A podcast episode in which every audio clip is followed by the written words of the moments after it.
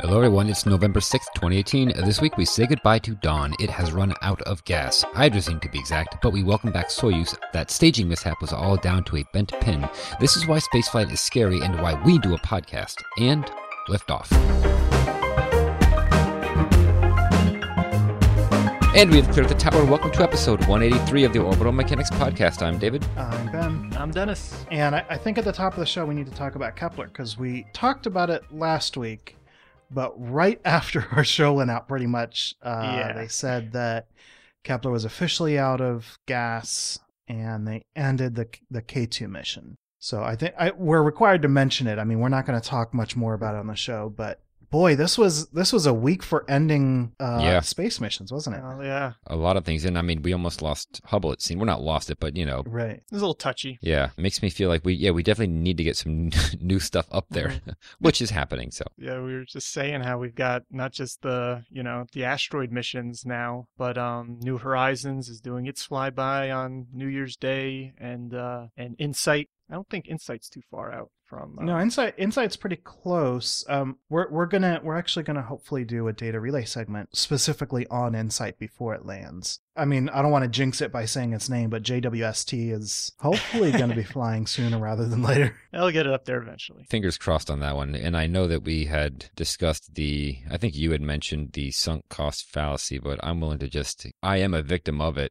but I don't care because I want to see Mhm. it fly. What a waste. And yes, I know that would be the sunk cost fallacy. No, I mean it would still be a waste. Yeah, I don't think you can argue that spending money and not getting a return is a waste. But that's what leads to that kind of mindset where it's just like, well, then let's Right. just pour more money into it. Right. hmm And I'm kind of okay with that. I mean, I'm not, but I don't know. Yeah, I'm just thinking about how many how many jobs, how many people's careers are just setting up for JWST. How many Mhm. people are Yeah. designing science cases now so that once JWST starts taking data, boom, they can start trying to answer these this this list of questions that they have. And so there's so much uh, riding on it. All the way out to the, what is it, the L2? Yeah, I think it's L two. I never keep track of the numbers. Yeah, Earth Sun L two. It's not going to be an Earth shadow, is it, the whole time? No, I don't think that that's um, possible. I think L2 is not is, is spread Yeah. out enough. You know what I mean? Like there's Mhm. multiple things there, and so just I think the geometry, the Earth and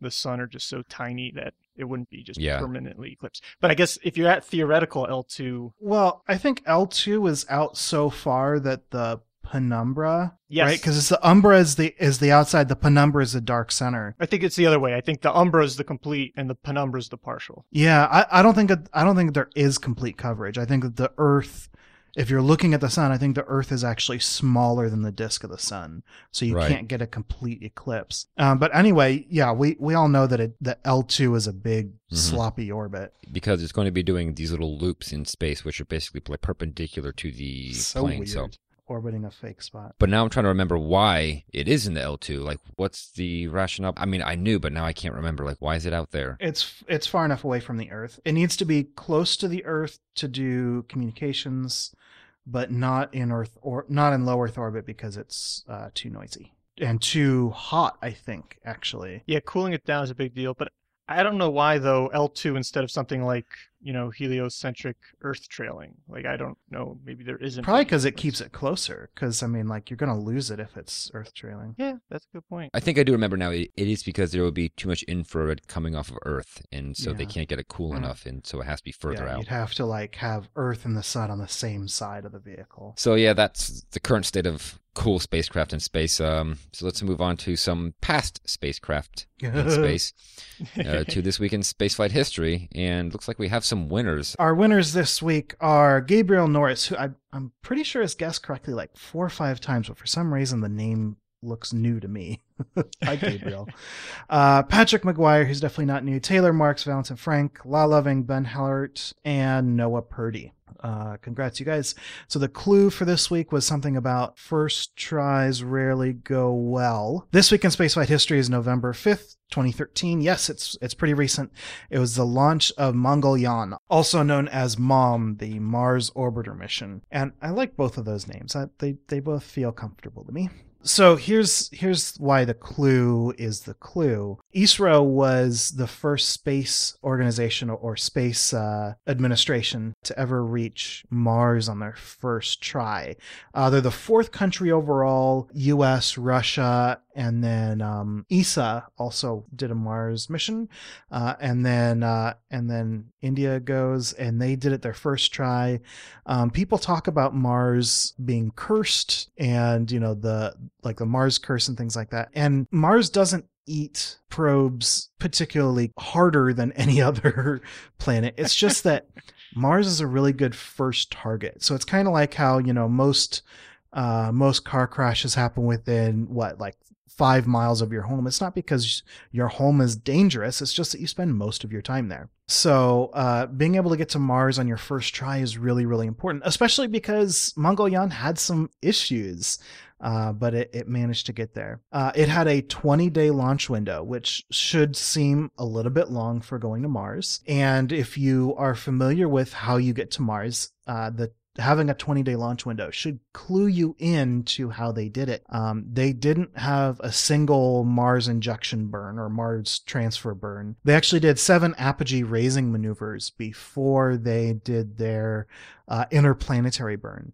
And so having those seven giant ever expanding loops around the earth gives you a lot of flexibility in when you actually launch because you can tweak things as you go. And then once they left Earth orbit, they had three TCMs trajectory correction maneuvers. They had four TCMs that they had planned and three that they actually performed because um, they went there so accurately that the second one uh, wasn't needed. Uh, Mangalyaan is sort of a familiar shape. It actually shares uh, the same spacecraft bus as Chandrayaan 1, which went to the moon. And it's kind of a cute little guy. It's uh, a cube uh, with a communications dish on one side and a solar array on the other. The cube itself is mostly taken up by fuel tanks, as you'd expect. Um, it actually has a cylinder that runs uh, vertically through the tube, and there are two spherical propellant tanks that go in there. And so on the top of Mangalyaan, there's a dome, which I always thought was a science experiment, but, but it's actually the top of one of the propellant tanks. And then I, I love its little solar array. So, you know, most solar arrays fold out away away from uh, the spacecraft. Uh, in sort of a, a scroll kind of configuration. But Mangalyaan has got three that fold laterally to the spacecraft in sort of a book configuration. So if you imagine holding a book to your chest and then flopping it down in front of you and then opening it up so that you can read it, that's kind of the way that it does it with uh, three panels. So I guess it's more like a, a letter uh, arrangement. But out at Mars, these three solar panels at max generate 840 watts which I, I, don't know how people get away with so little electricity. I mean, it's really cool. On board, it has a couple of science payloads. It has LAP, which is the Lyman Alpha Photometer, and it's a photometer that measures the relative abundance of deuterium and hydrogen uh, in the upper atmosphere. So uh, Mangalyaan doesn't dip as deep into the atmosphere as, say, MAVEN does, um, but it does uh, it does brush through the upper atmosphere. Um, it also has oh boy, uh, MSM, which is the methane sensor for Mars, uh, which is kind of a snafu. It was assembled correctly and installed correctly, no issues there. Just one little problem: it wasn't designed properly. Um, and so it's actually incapable of detecting methane, um, which is a very Whoops. Kerbal Space Program problem to have um just uh we didn't build it right or we we didn't design it right. Built it properly great great construction techniques just, great execution. Yeah just didn't design it properly. And so it's actually really cool is MSM uh got repurposed as an albedo mapper. I don't know how they did it but they did. Then there's also MENCA which is the mars exospheric neutral composition analyzer. And MENCA is actually a, uh, a quadrupole mass analyzer. So it's a mass spectrometer. This is pretty cool. It can measure from 1 to 300 atomic mass units with a unit mass resolution.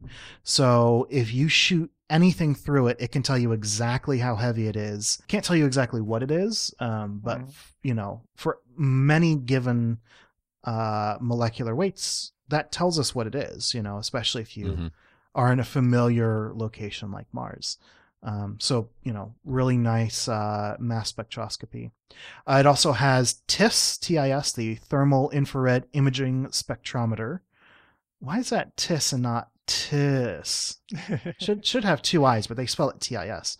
Um, and then also the Mars Color Camera, the MCC, and the Mars Color Camera returned some very very beautiful pictures. And in fact, some of my favorite images of Mars are from the MCC because they are solid like solid Mars photos, like red marble kind of photos that are really gorgeous. And they flew on Mangalyaan, which is like, you know, a baby step. I mean, it, you know, it's impressive, but it, essentially it's a, it's a baby step. And, uh, it's so cool that humanity as a species has gotten to the point where we can, uh, or that, that new countries can just like go to Mars, you know, like countries that haven't ever gone to another planet before I could just go to Mars and take beautiful photos. Makes me happy.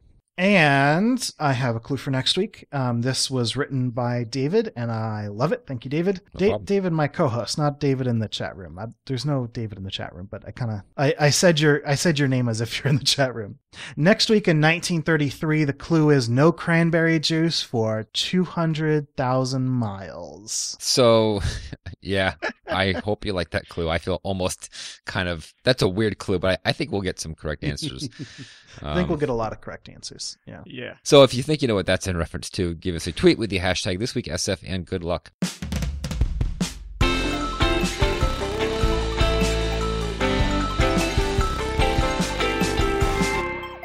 First up in the news, Dawn is dead. Um, Wow.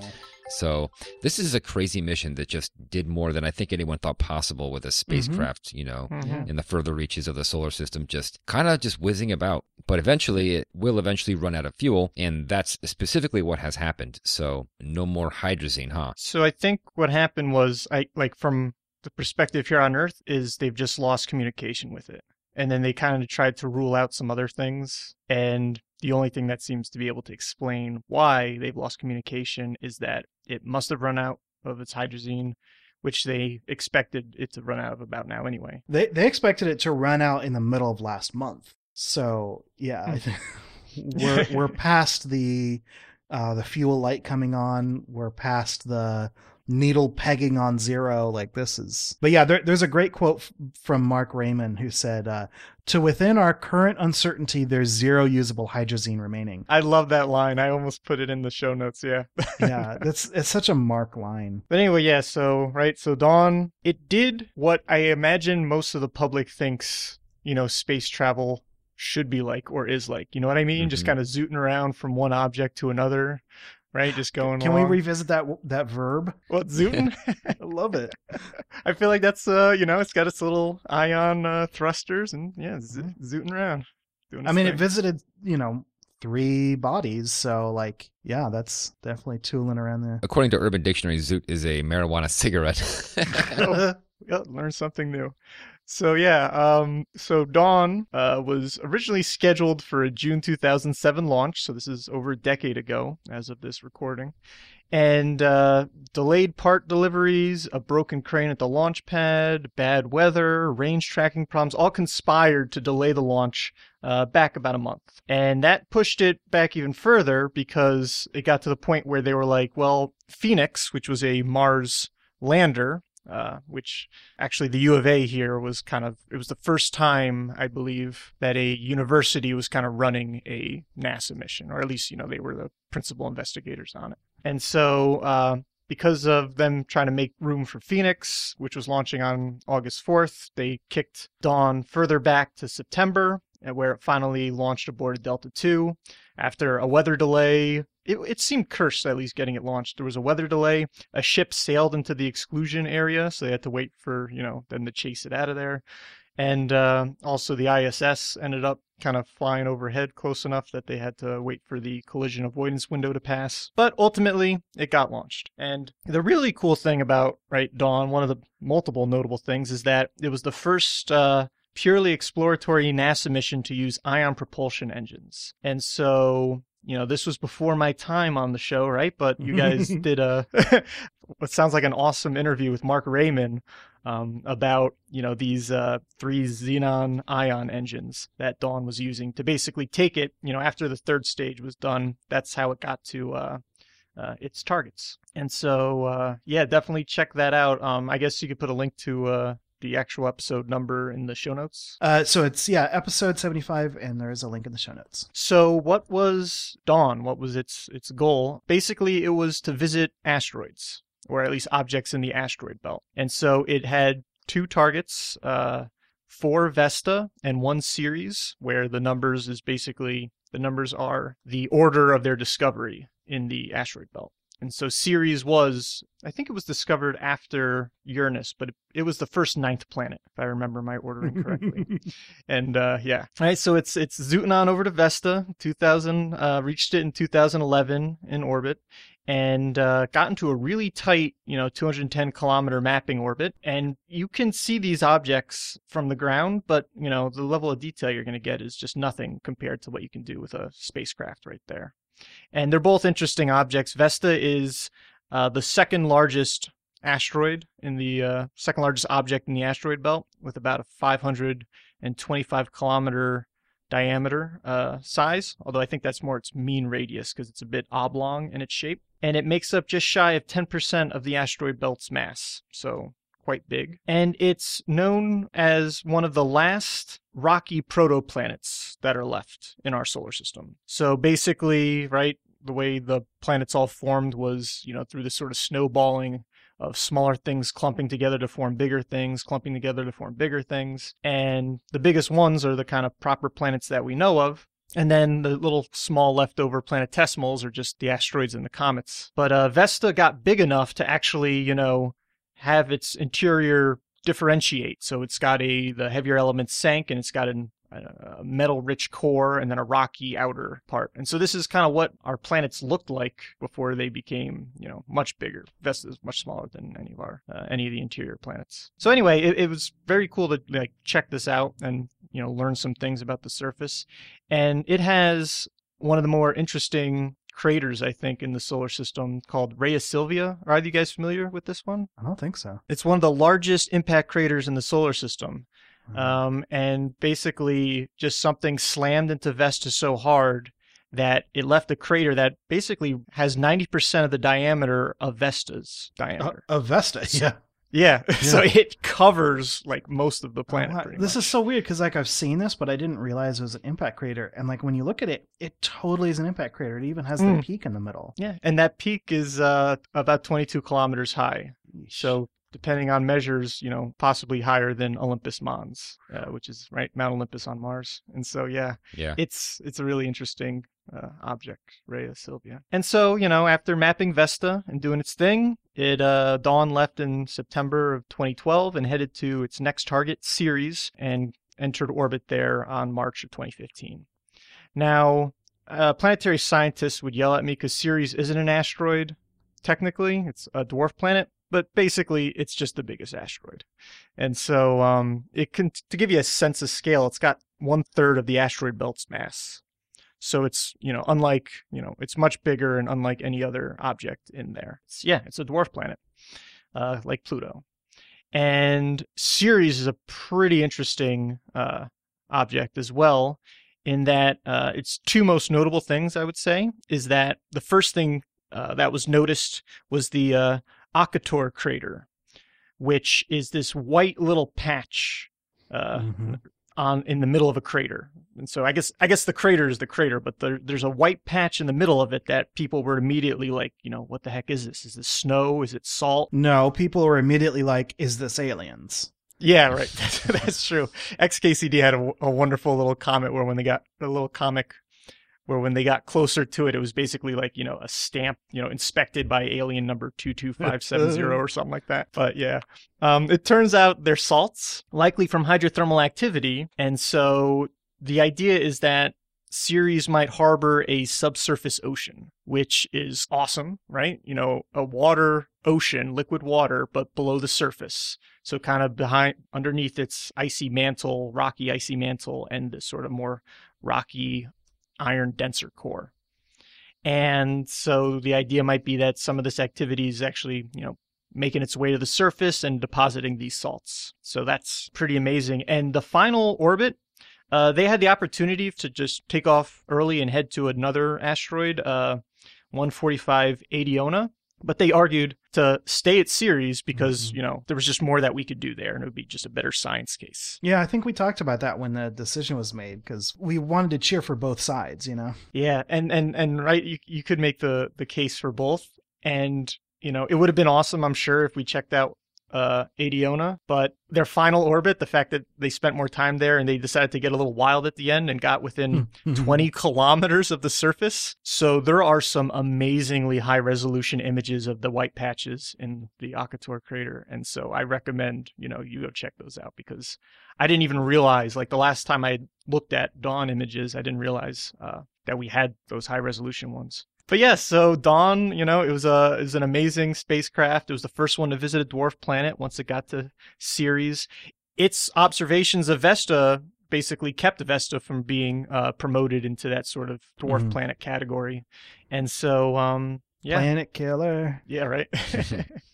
yeah, so that's Dawn. You know, it did a great job. It did its thing, and so it will be missed. But already people are thinking about future missions to sort of, you know, even a uh, future missions to objects in the asteroid belt. And uh, the Ceres Polar Lander is the only one that I could find that is targeting either Ceres or Vesta.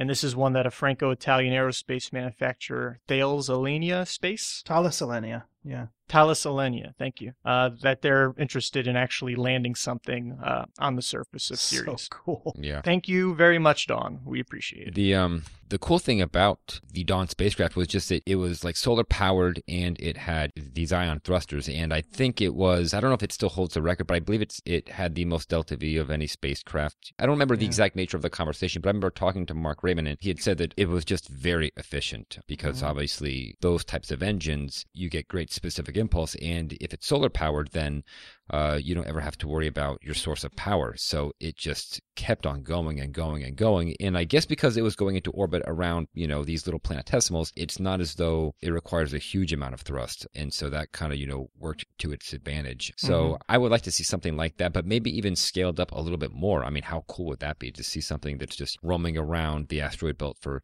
maybe, I don't know, several decades? I don't know if that's possible, but that would be so cool. That would be wild. So, so I don't know what Dawn's Delta V record was at the end, but I remember like back when we started this show, I think uh, it had already uh, passed 10 kilometers a second. Yeah. Um, I believe you're right. Yeah. and then uh, what's really cool is that Don is actually not going to crash into Ceres. There's actually a, a really high chance that it's going to be there for what, like 50 years or something before it crashes. Because they ended up, I think they raised the the periapsis high enough that it's going to be there for a while. So, well, I mean, it, you know, if we send something else out there, maybe it'll get to see Dawn still flying around. Maybe it can go squirt Dawn with some uh, some rocket exhaust enough to nudge it out of its orbit, and we can watch it crash into the surface uh, and get to observe that. Impactors are a big deal. Yeah. Yeah, I and like you've that. you've got an impactor already there, like a huge amount of mass. All you gotta do is just nudge it. Could you imagine being though, like on that mission and like, yeah, so we're designing something to take your spacecraft and shove it into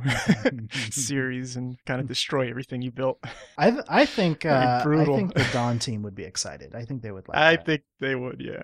but still, there's something about that. So moving on to our second topic here, the one that I thought we wouldn't talk about again. Uh, one last little thing on MS-10, uh, that Soyuz failure. We now know, I guess we know, well, specifically what the cause was, and we have some really cool video to watch because uh, Yeah. that has been released, and it's really neat to look at. Kind of scary, but um, yeah. So apparently, this this whole failure of this booster was caused by a bent pin, and from what it looks like, it's not much of a bend, but it was enough to bring down an entire. yeah, six degrees. Yeah. S- six degrees and forty five minutes. Just a just barely a little little bump. So yeah, so so this video that came out, we'll link to the video in the show notes, but I'm also going to link to Scott Manley's breakdown of the video because he actually slows it down and goes frame by frame and kind of discusses um, what he thinks he sees, and I, I think he's correct. He qualifies what he doesn't know pretty well. And one of the interesting things about that video is that it appears to be missing frames. After the explosion, there's a period where one frame you're looking down at the Earth, and the next frame you're looking, you know, up at the horizon. Um, and so it seems like you know they dropped some frames in there and uh, and just shortened it to get you back to the action instead of freezing on a, on a frozen frame for a little bit. And then the the really cool thing is that we found out that they actually recovered the booster. Um, they were able to get to it before locals uh, were able to start pulling copper wiring out of it, and uh, and they were they were able to recover uh, a lot of the spacecraft, but you know in particular the failed booster. And so the hypothesis that we had presented a few shows ago that that the oxygen vent up at the top of the booster failed to failed to open was correct. We were kind of going, okay, well, is this a sticky valve? Like, what's going on? Well, it turns out that the valve actually uh, was not at fault. The valve uh, stayed closed as it was supposed to stay closed. Um, it was a sensor that didn't trigger. So, uh, this sensor is inside the upper ball joint. So the way that the boosters are mounted on the vehicle, they've got a, a, ball and socket joint up at the top that can rotate or, you know, it, it can move around, but that's where most of the thrust goes through this, this, uh, ball and socket. And then at the bottom there are two uh, struts um, that connect um, to the vehicle, and that's where the pyrotechnics are. They're all down at the bottom. The top is just this joint that's held together by weight and then later by thrust. Um, but in, in the top of that ball valve, sticking straight out of the top, is a pin, and it's a pretty chunky pin, and it's I, I believe a rotation sensor. So I think when uh, the ball and joint or the ball and socket joint rotates as the bottom of the booster gets kicked out uh, during separation.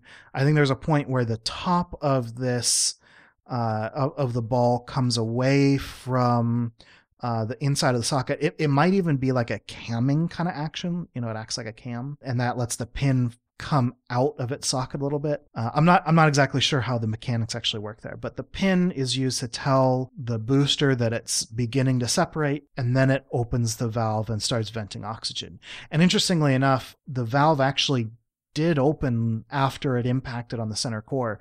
So in the video, you can actually see it venting liquid oxygen in those big clouds. But anyway, this uh, vehicle or the the booster was mishandled, and the pin was bent, like we said, by you know just seven degrees, a little under seven degrees. Um, and so it jammed and it didn't i'm assuming it didn't pop out as it should and so the booster didn't know that it was separating properly and never opened that valve um, and then it impacted on the center core and it tore the center core open. When you look at the footage, you can see the center core has got a big old gash in it and it's venting its own propellants, which is really uh, very, very far from nominal. I'd say. right. And so all this made it really difficult to tell from the ground footage what had actually happened because the booster was venting propellant the way it should. The center core was venting propellant when it shouldn't, but it kind of obscured things. And so I'm I'm really impressed that we were able to figure out not not me, David, and Dennis, but we as you know as amateur an amateur spaceflight community could figure out what happened. Um, so I'm guessing that there was a leak somewhere. I think somebody inside Roscosmos leaked this, and that's how we had such a very precise or you know very close to ah. reality uh, guess in the community so early on. There, there we go. We figured out what's going on. Um, so how many Soyuz flights are there before uh, MS-11 flies? I think there's I think there's at least one, maybe two. Two or three, actually, I believe. Two or three. Okay, so we'll we'll fly this vehicle again before we put people on it, uh, but we are going to put people back on it. We're not going to have to decrease station unless something else goes wrong. Uh, knock on wood. And yeah, so there you go. Hopefully that's the end of us talking about MS-10. yep. Yeah, I think so. Let's do some short and sweet then. What's our first one, Dennis? So, more asteroid news. OSIRIS REx captures its first view of Bennu. After two years en route to asteroid Bennu, the sample return mission OSIRIS-REx has taken its first images of its target.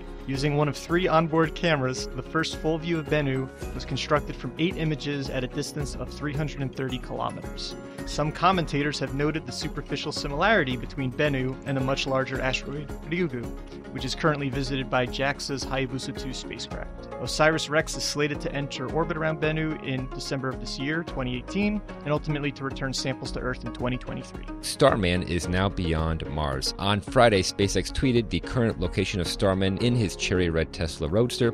His current location is about 2.4 million miles from Earth beyond the orbit of Mars. Anyone interested in tracking Starman's journey can go to whereisroadster.com. The tracking data is provided by the JPL Horizon team and will be accurate for a few more years. Since the Roadster isn't transmitting any signals, its location is really more of a prediction which will become increasingly inaccurate in years to come, though we will always have a good approximate guess of where to find Starman. So, yeah, eventually we won't know. And now I've got that song stuck in my head. Yeah, good song. It is a great song. All right. So there's no, we have no correction burns to speak of this week, so we did well. Uh, so let's just move on to upcoming launches. We got three of them. And what's our first one here, Dennis? So our first launch is a Soyuz STB with a upper stage Fregat, uh, which will be carrying the METOP C series of three polar orbiting meteorological satellites developed by ESA. The launch will be uh, on November 7th at 004227 UTC uh, with an instantaneous launch window launching from the Soyuz launch complex in Kourou slash Sinnamary. Then after that, we have a launch that I'm very excited for. It's Pegasus XL flying uh, Icon. This is delayed, right? We talked about this last week. Yes. Uh, I think couple weeks maybe. So I, I don't know why I, I love Pegasus so much, even though you can't watch it launch live. Um, they just, there's just no good video, no good way to get video back. But the uh, the video after the launch is always fantastic. Um, so yeah, we we talked about this last week. Uh, Icon's uh, a weather satellite. Um, this is launching now on November 7th at 0805 UTC. Um, and it has a window that extends for a half hour to 0930 UTC. And lastly, on November 11th, it is Electron with its business time. Hopefully, we'll see. It's been business time for a while now, so maybe this is the actual this this will be the actual time of business. So this will be yes, but it like they it was originally started supposed to fly in April, right? I'm thinking, yeah, I think it's been yeah. a long time. So yeah, that's April, May. Yeah, that's like six months. So yeah. one problem after another. But I'm going to be excited to see this thing actually lift off, mm. Just because it's the anticipation's been building yeah. up. It's been building up for quite some time now. This is their first commercial launch, and this will be on the 11th, as I said, uh, at 0300 UTC through 0700 UTC. So it still has that nice long four hour launch window. So they have plenty of time. I'm hoping it goes off without a hitch, but if not, we'll probably see some kind of interesting video of like another on pad abort, which I believe last time made a very loud noise as mm. they shut down those engines. Yeah, scared the birds. So yeah, let's hope we see that on November 11th. That'd be cool. And that is lifting off from Rocket Lab Launch Complex 1, which uh that's on the Mahia Peninsula, I believe. Yeah, something like that. Yeah. Alrighty, those are your upcoming spaceflight events. And that means that it is time to deorbit the show. So we will do so, and we would like to thank Ronald Jenkins and Tim Dodd for our music. We record live on Sundays at 9 a.m. Pacific, 12 p.m. Eastern. Thank you so much to our $5 and up Patreon supporters for joining our recording sessions and helping us make correction burns on the fly. If you want to support the show too, please leave us a review wherever you listen, or visit theorbitalmechanics.com slash support for our Patreon campaign, affiliate links, and other resources. For more information on this episode, such as show notes and other links, visit our website at theorbitalmechanics.com. Be sure to check out our store for mission patches, t-shirts, and hoodies. You can talk about the show with other listeners on Twitter and Reddit. We're Orbital Podcast on both and you can talk directly to us by emailing info at theorbitalmechanics.com. So that's all, and we will see you next week on Orbit. Until then, later. Goodbye, everybody.